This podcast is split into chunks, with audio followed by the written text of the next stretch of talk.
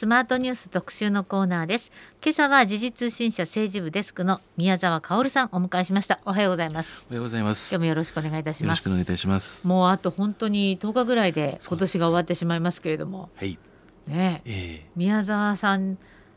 宮沢さんにとってはどんな年でしたか、はい、あのー、なんて言いましょうか。一寸先は闇ってよく政治の世界で言われるんですけども、はい、あの象徴的な年だったなと思います。あそうです例えばですね、国際政治で言えばあのウクライナ侵攻ですね、はいはい、まさかそういうことが、うん、あの時代にあるのかっていう感じでしたし、国内政治では安倍元総理の銃撃事件、これはまた今時そういうことがあるのかっていうようなことが起きました。いずれにしろ国際政治も国内政治もそれによって大きく変わりましたし政治の世界ではこれまた言うのがですねえー、政治の世界には坂が3つあるんだと。坂が3つある、えー、政治の世界には。上り坂と下り坂と、えー、まさかなんだ よくあそういやまさかそうかなと思いました。そうです、はい、あのダジャレのようですけども、えー、ダジャレなんですけど、これは結構深いなとあもう岸田内閣内閣まさに上り坂もあれば下り坂もあるし、えーはい、まさかもああるぞと、はい、ええー、あったなというふうに思います。今年はそういう年だったと。じゃあ2022年は、まあ、国内外ともに、えー、まあ、インパクトの大きいことがあった、はい、あの年でもあります、ね、そうですね。かなり大きかったと、ね、大きかったと思います。あの歴史書に構成書かれることになるような年なんだろうと思います。そうですか、はい、そして昨日はね日銀が異次元緩和を転換、はい、これってまあ一つのアベノミクスの終わり、うんの始まりそうですね、そういうふうに捉える方が多いですね。えー、あの日銀当局、政府当局がそういうふうに説明しなくて、はい、あのこれはあの従来通りの中でちょっとした調整なんだというふうに言ってるんですけど、そう受け取ってる人は、えー、なんか市場の受け止め方と黒田さんの説明が違うんでしょ？えー、違いますね。でやっぱりこれ永田町にもそうですね。衝撃は走ってるんでしょうね。はい。驚きと、まあ、若干の戸惑いとですね、うん、でこれからどうなるんだっていうことでですね、うん、ちょうど年が明け改まって日銀の新しい総裁副総裁、決まっていくことになりますので、ええ、そのに向かってこの昨日の動きはどういうふうな意味があるんだろうかっていうような感じでですね、うん、あの探ってる向きが多いですね。はい、岸田さんと黒田さんっていうのは、そんなにこう近くないんだなっていう感じはしますけどやっぱ安倍さんと黒田さんはすごく近かったでしょ？そうですね、えー、でその流れで菅さんも、まあ、近かったと思うんですけど、はい、岸田さんと黒田さんっていうのはきっと、まあ、岸田さんはアベノミクスの終焉っていうのは、ある意味、うん、自分の新しい資本主義に持ってきたいわけですから。うん。うんあの必然っていうふうに捉えている可能性はあるんだろうと思いますね、修正戦ではならない時期がもう来てるんだというのはですね。だから岸田さんはまあ、参議院選挙で勝って、ええ、こう黄金の3年間とか言われてますけれども、はい、先ほどおっしゃったまさかの展開になってるんでしょうね。え、そうですね、えー、私どもそう思ってますしご本人も、あの戸惑いながらだったと思います。後半はですね。ね。そうですよね。あの、まあ、岸田さんは上り坂の中、まあ、参議院選挙があって、はい、そこでうまくいくのかと思ったらさっきおっしゃった安倍元総理の銃撃事件っていうのも本当にあの衝撃のある事件が起きまして、ええ。そしてそれだけではなくてそこから、い、わゆる山上徹也容疑者の、こうなぜその事件を起こしたかという背景を見ていくと、旧統一教会問題があると。そして自民党とりわけ安倍派の面々が深い関係にあったんじゃなかろうかとい。うようなところで、えー、政権党に逆風になり、そしてそれと同時で国葬を実施するということについて、ね。はい。えー、いかがなものか拙速な判断なんじゃないかと、うん、そもそも一人の政治家賛否分かれるところを国家挙げてそういうことをしていいんだろうかふさわしいのかというような議論が出てだいぶあの支持率という意味で言えば直撃食らった感じですよね。8月9月とですね。どんどんどんどん下がってきましたから。だからあの安倍元総理の銃撃事件が岸田総理にとっては下り坂の始まり、えそうですね。なりましたね結果的に。結果的にそうですよね、えー、国葬決定というのは、はい、まあ、最初は山上容疑者が、はい、あのー、まあ民主主義に対する、これは大いなる、うんあの挑戦であると。挑戦であると、はい、暴挙であると。っていう話から国葬決定になったわけですよね。そうですね。えー、その一つの理由として、えー、で世界中が傷んでるし、えー、というような話で理屈理由付けして実施することにしたんですよね。えー、でも結局この犯行の動機というのが全然違う個人的なことだったということから、まあ流れも変わってきたということなんですかね。そうですね。えー、だんだんだんだんそして自民党とその統一教会の闇と言われているものに焦点が当たるようになりましてですね。えー、これ本当に根深かった。根深かったじゃないか根深いものだと、えー、まだ現在進行形かもしれないんですよね、はい、そして全容は解明されてない状態だと思います。はい、ねまあ、支持率もどんどん下がってきているわけですけれども、はい、まあ、国葬決定が最初で、はい、そしてまあ旧統一教会のえー、との関係が、まあ、同時並行だったですけども分かってきて、で8月9月と支持率で言えば下がっていって、はい、10月ぐらいになりますと、この閣僚のですね、不祥事。多少こうあの種類は違うんですけども、ちょっとした失言もあれば統一教会との不透明な関係もあれば、政治とお金の問題っていうのもあれば、い、ろいろあったんですけども、でそれがこうことごとくこう後手に回ってるような印象、まあ、実際後手に回ったと私も思いますけども、え。その中でまた一つこう追い打ちになってたそうですよね。あの臨時国会のあの開催、はい、開会、開会、開会というのもかなり遅かった。ね、まあ野党としてはまあ国葬決定に関してもう少し議論すべきではないかと、まあ閉会中審査も求めたりしていましたけれども。あのー、なかなかそこで臨時国会というわけにはいかず、はい、結局閉会中審査が1日か2日行われたんですよね。でもそれじゃ足りないと、はい、でもまあそのままになって10月にようやく開かれた、そうですね。10月3日だったと記憶してますけども、ね、まあ、ようやく開かれたんですね。それは国葬終わってから。ですよね、えー、だから結局国葬はもう本当に岸田さんの一声で決まっちゃったっていうことなんですかね。えー、そうですね、えー、うん、総理の決断ですね。ね。えちょっと前まではあのもう少し時間を置いてから判断しようっていう空気だったですよ。あの時、ええ、さっと決まった感じだったですね。あのこれは総理大臣の決断以外ないです。岸田さんとしてはリーダーシップと思ってポンといっちゃったんでしょうね。そうです思います。はい。ですね。ええ、ああそれがまあ、下り坂の始まり、うん、で、うん、まあ、10月に、はい、えー、始まった国会で臨時国会では、はい秋の山寺っていう噂があったけれども、ええ、まずは山際さんが辞めて、はい、そうですね。寺田さんが辞めて、そうです。山際さんは経済再生担当大臣、大臣で、で寺田さんが総務大臣なんですけど、その間にですね、あの話さんがですね、秋の山寺と思ったらそこに葉っぱが出てきた。た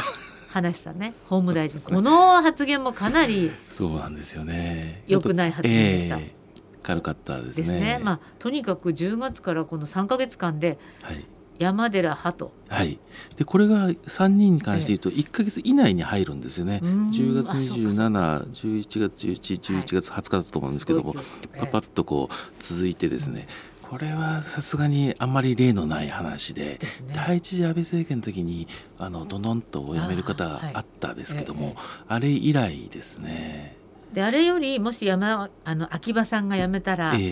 多いかなっていうイメージですかね。そうですね。でも秋葉さんはまだ、なんとかこの臨時国会は 乗り切った。と。しかしながらずっとくすぶってまして、ええ、これはもう通常国会始まったらですね真っ先のターゲットになります、ね、で可能性としては結構あると。えーと、その前に交代させるべきじゃなかろうかという議論があの、ね、今広がっていると言いましょうか、えー、根強くあるという感じですね。永田町では、はい、もしかしてこの年末年始のどさくさの中で、はい秋葉さんから新しい復興大臣に変わる可能性はあると。あると思います。そうですか。そしてその間に園浦さんが、はい、はい、そうなんですね。これはあの今日にも辞職ですか？はい、はい、えーと、パーティー収入を過少に、えー、申告していたというものでですね、はい、4000万円っていうこの額が異常に多いんですよね。ですね。あの、うん、何に使ってたんだってところでですね。あそうですね。私らもよくまだわからないところが。これはなんかもっと少ないあの、えー、パーティー会場なのにものすごいたくさんの人のパーティー式集めてたっていうのですか？いやあのそれなりに集まったものを、うん、えー、抜いて、うん、あのえー、政治資金収支報告書に記載してたということですね。これ最初は秘書さん秘書がやったという話で自分は知らないって言ってたのに、はい、あのそうではないっていうことが、えーえーと、録音テープが出てきたんですそうですね。あテープじゃないな。録音ですね、えー、そういうものとかですね、うん、あとはメールだとかですね。いろんなものが出てきて。それで逃れられなくなってしまった。と、え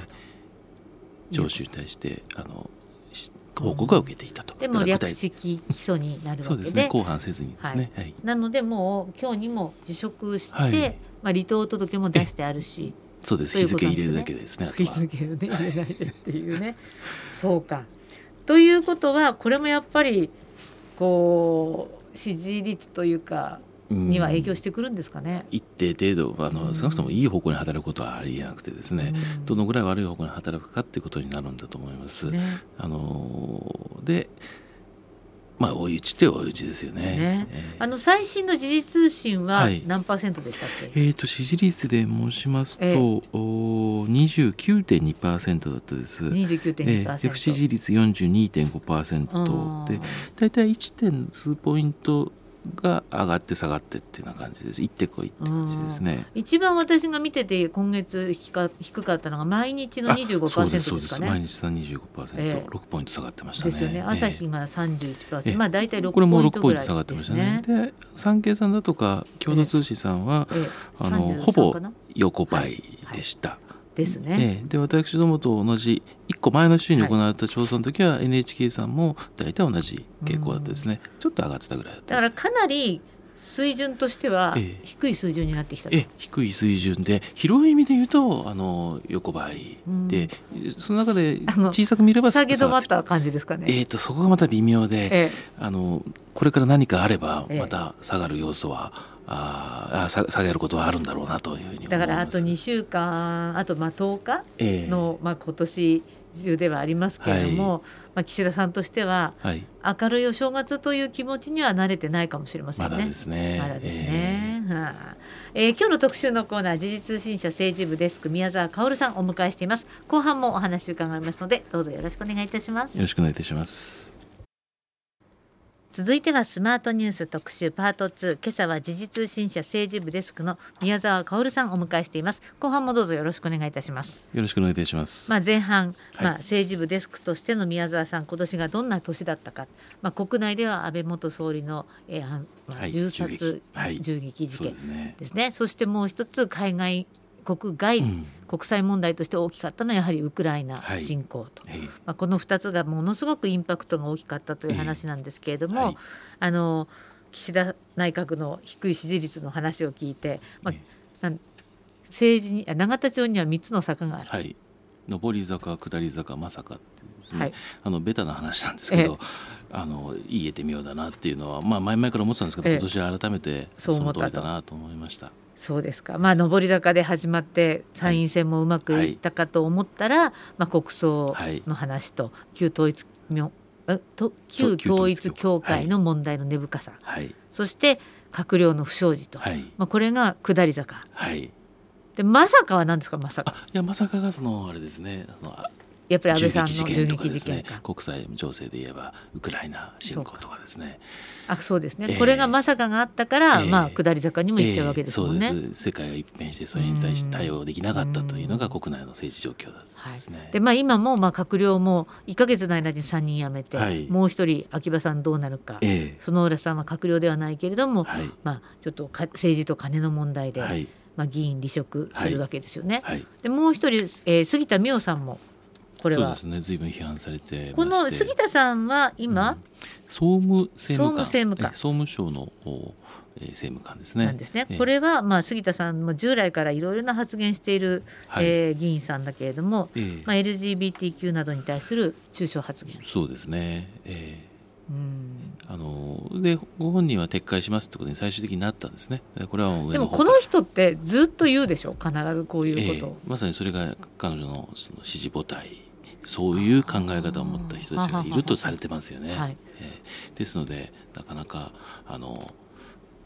今回撤回したんですけども、はい、多少抵抗されたって聞きますよね。撤回に抵抗を実はしていたという話もある、えー、実はっていう、ね、で杉田さんも変わるんですか？これは分かりません。あの、政務官ぐらいなのでですね、えー、あのどういう判断するかですね、えー毎回国会呼ばれてそれで話が止まっちゃう審議が止まっちゃうとかそういうレベルの方ではないのでどうなるのかまあ、政権への影響もそこまで大きくないからこのままかなと。かもしれないしいやセットであの、そういうなんか問題含みの人はみんな変えてしまうって判断になるかもしれませんしうん、あ先ほどね、えー、前半に秋葉復興大臣は変わるのではないかという噂が、えー、あるし変えるべきだという人もいるということですね。あ年末年始の間に動きがあるかもしれない、えー、はい、1月に通常国会召集されるわけですがそれの前に、えー、あのえー、不安定要因を排除したりとかいいんじゃないかという、えー、意見を持っている方多いですね。これ、まあ、岸田さんはまあ支持率でいうと今かなり低めのところを、はい、あの 動いてるわけですけども、えー、定位安定ですね。そうですよね。でも年末年始っていうのは支持率が回復する傾向があるんですね。えー、あのお正月休み挟むとですね、えー、あの上がなぜか知らないけど上がってなんかみんななんかいろいろ許す気になっちゃうんですかね。年が改まって気分が変わって 前の年のことをなんとなくこう忘れるっていう感じ。じゃないかというふうにこれは推測です。あそうなんですか、えー、でもぐんって上げていくのは結構難しいですよね。なかなか難しいです。支持率をこう上げていった政権ほとんどないんですよね。基本的には最初が高くて下がってってって感じで、途中で上げたのは小渕恵三さんとかですね。かなり少ないですよ。小渕さん何で上げたんですか、ね、地道に取り組んで、えー、地本とかですね。えー、沖縄でのサミットとか、えー、そういうのでですね。そうですたんですよね。でも苦しみながらの話で、最終的には倒れてしまわれそうですね。あ、そうか。小渕さんの時はそうだったと。うんはい、そしてまああのまあ岸田さんっていうか政治の話に戻る戻るというかあれですけれども、はい、あの今回の臨時国会、はい、10月3日から12月10日までですか？これ異例ずくめの臨時国会と言われてますよね。ね。えー、最初あの先ほど岩瀬さんおっしゃったようにですね、あのー開会がちょっと遅れたんですけど、はいはい、遅れてみて始まってみたら、冒頭いきなり1週間ぐらいですね回転休業になっちゃったんですね。鈴木さんが、えー、財務大臣があの海外出張アメリカだったですねあの時は、行くことがきちんと周知されてなくて、日程結局予算委員会開けないじゃないっていう、財務大臣所管大臣ですから出てこなきゃいけないわけですけど、ね、いないっていうんで、結局1週間回転休業になってみたり。そもそもあのこの国会は厳しいだろうからっつって、はい、法案18本に絞ったんですよね。ええ、でそれは少ない、ね、少ないです。ええ。まあ、あの臨時国会って長さが違うので、一概に比較できないんですけどこの期間であれば18本は少ないなっていう感じですね。文部省なんての法案出さなかったんですよ文部科学省は。これ統一教会問題所管してますんでそれ大変だろうからって言ってやめたんですよね。はい、そのぐらいだったんですけども結構荒れましたね。荒れましたね、えー、まあ、でもこれはやっぱり旧統一教会問題っていうのが一番大きかった、ね、大きかったですね、えー、そして閣僚と、はい、旧統一教会問題で一部かぶりますけども、山際さんなんかですね、そして最終的に閉会日それは土曜日だったんですけども、はい、土曜日に審議までしてるんですね、はい、最後の国会閉じるための本会議、形式的なものを開くだけじゃなくて、本当に審議して採決して討論してなんていう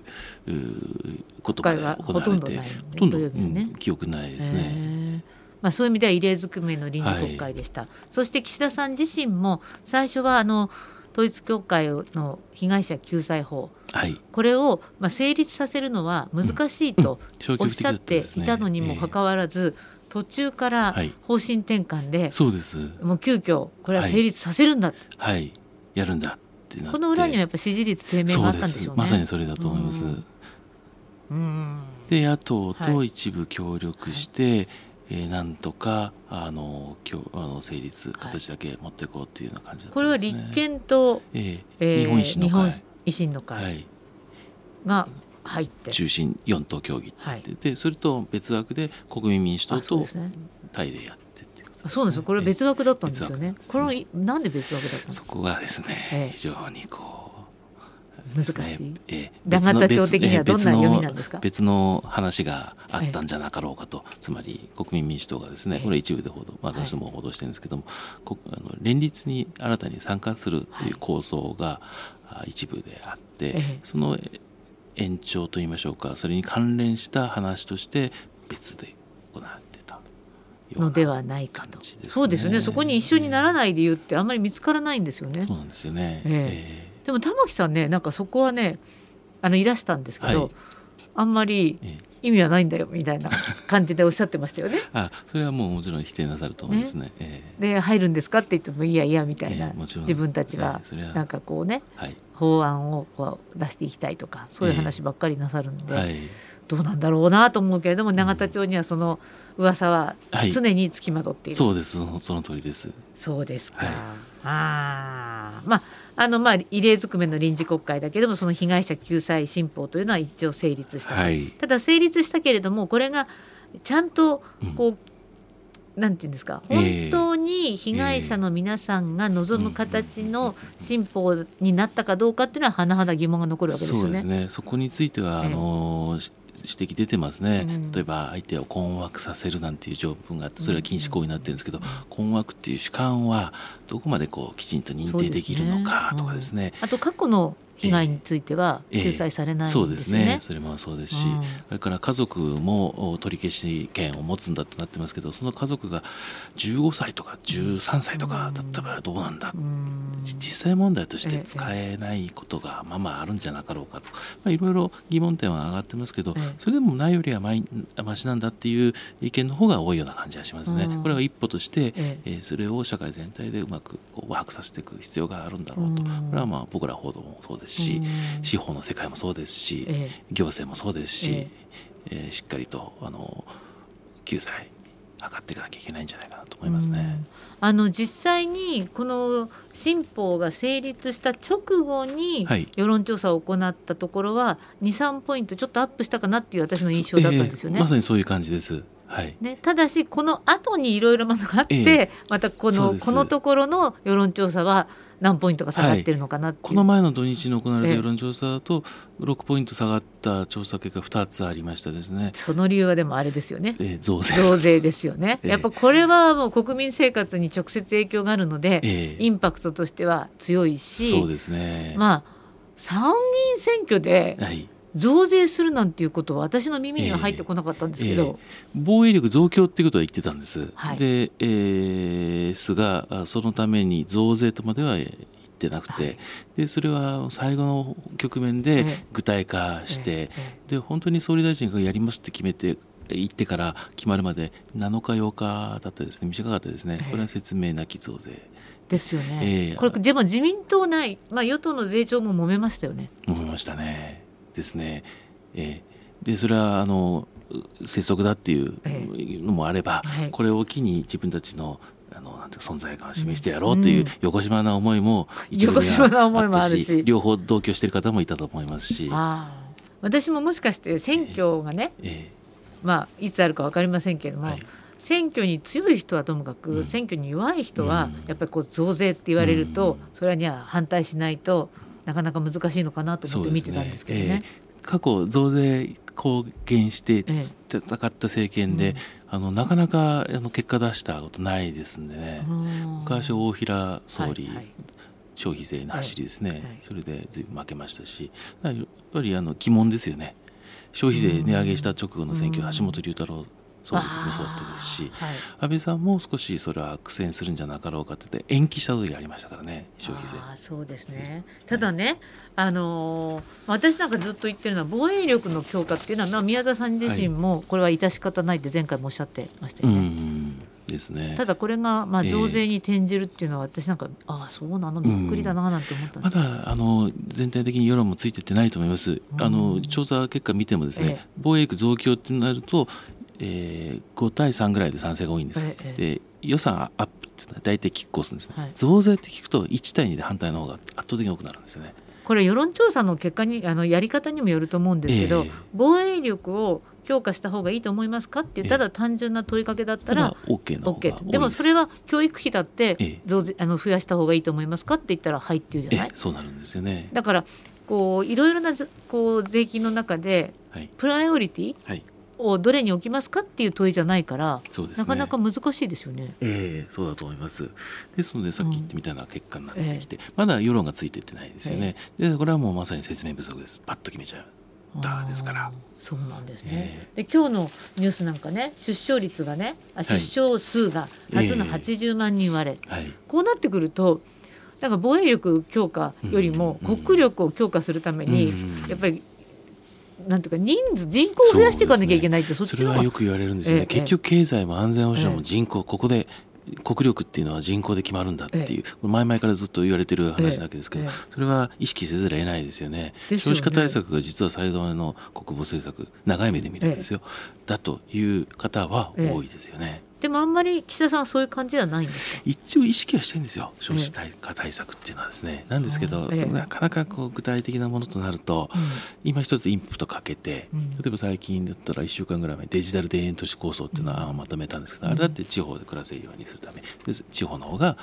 ゆったりと子供を育てられるしっていうんで、あれも一つの少子化対策の一環ですよね、それから子育て予算、はい、高齢者にかかってた部分を少し回そう全世代型社会保障。これまたこの1週間出てきた話決めた話なんですけどやってはいるんですよ。やってはいるんですけど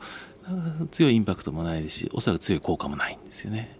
なんか岸田さんが今一番したいことは、ええやっぱり防衛力を強化することだったんだな、えこの人はって最近私思っちゃって。これは一つのレガシーにしようと思ってると思うんですね。もう一つはやっぱご本人考えてるのよく言うんですけど賃上げですね。これ来年の春に向けて。で好循環を生み出したいとでも賃上げをしようと思っても例えば法人税、あ増税になるわけでしょ、うん、今回、えー、そうすると企業としてはなかなか賃上げには応じられないとか、はい、できないとかありますし、えー、あとこの金融緩和修正になってしまったら、えー、えー、なかなか賃上げっていうのは難しくなってくるわけでしょ、ね、っていうふうにあの業種によってはなりますよね。だからどうどういうふうに国を持っていきたいんですかね、岸田さん。そこは手探りで、一つ一つ進めてるっていう感じで全体として言えば不満が残る状態になると思うんですね。これがまさに30%の支持率で表れてるんだと思います。そうですか。でも自民党内でもなかなか政権運営としては難しい状況なんですか今？いやいやそこまでは追い込まれてないと思います。あそうなんですか、えー、あの国政選挙がすぐそこで迫っているわけでもありませんから、えーえー、別に今どうしても変えなきゃならないっていうような意識はなあんまりないですし。まあ、国政選挙まだですけれども、えー、4月ですか、えー、統一地方選があるのとそこに合わせて補欠選挙があるんですね、はい、これ結構重いですね。だからこれ今回の園浦さんの補欠選挙と、えー、あとや安倍さんの補選もありますよね。えー、しあと和歌山でですね、はい、岸本さんという方が知事選に選出されたんであ、はい、あの野党の議員の方なんですけど、えー、そこは空いてますし、あとまだ他に一つ二つ増えるかもしれないって言われてるんですよね。じゃあ4月のその統一地方選挙とな一緒に行われるで、ええ、一緒かどうか、ええ、一緒です。行われるこの衆議院の補選、はい、これも大注目ですか、ええ、で特に国政選挙ですから、うん、これは政権審判の場というふうに。で補選の数が多ければ多いほど、ええ、その審判の度合いが上がってきますから、ええ、ここは一つ注目点になりますね。だから野党もここは頑張りどころなんですそうです、ええ、で前半国会攻めていくことになると思います。そうですか。じゃあ4月の統一地方選挙もまあ、ポイントだけどそ,、れとともに行われる補選の方が実は、えー、えー、国政の影響という意味ではですね大きいと思いますそうですか、はい、まあ、岸田さんね年末年始どんなことを考えるんでしょうね。そうですね。何かまた考えてるかもしれないと思うとちょっとドキッとしちゃいますけれども、えー、えー、お時間になりました、えー、今日は時事通信社政治部デスク宮沢薫さんでした。ありがとうございました。ありがとうございました。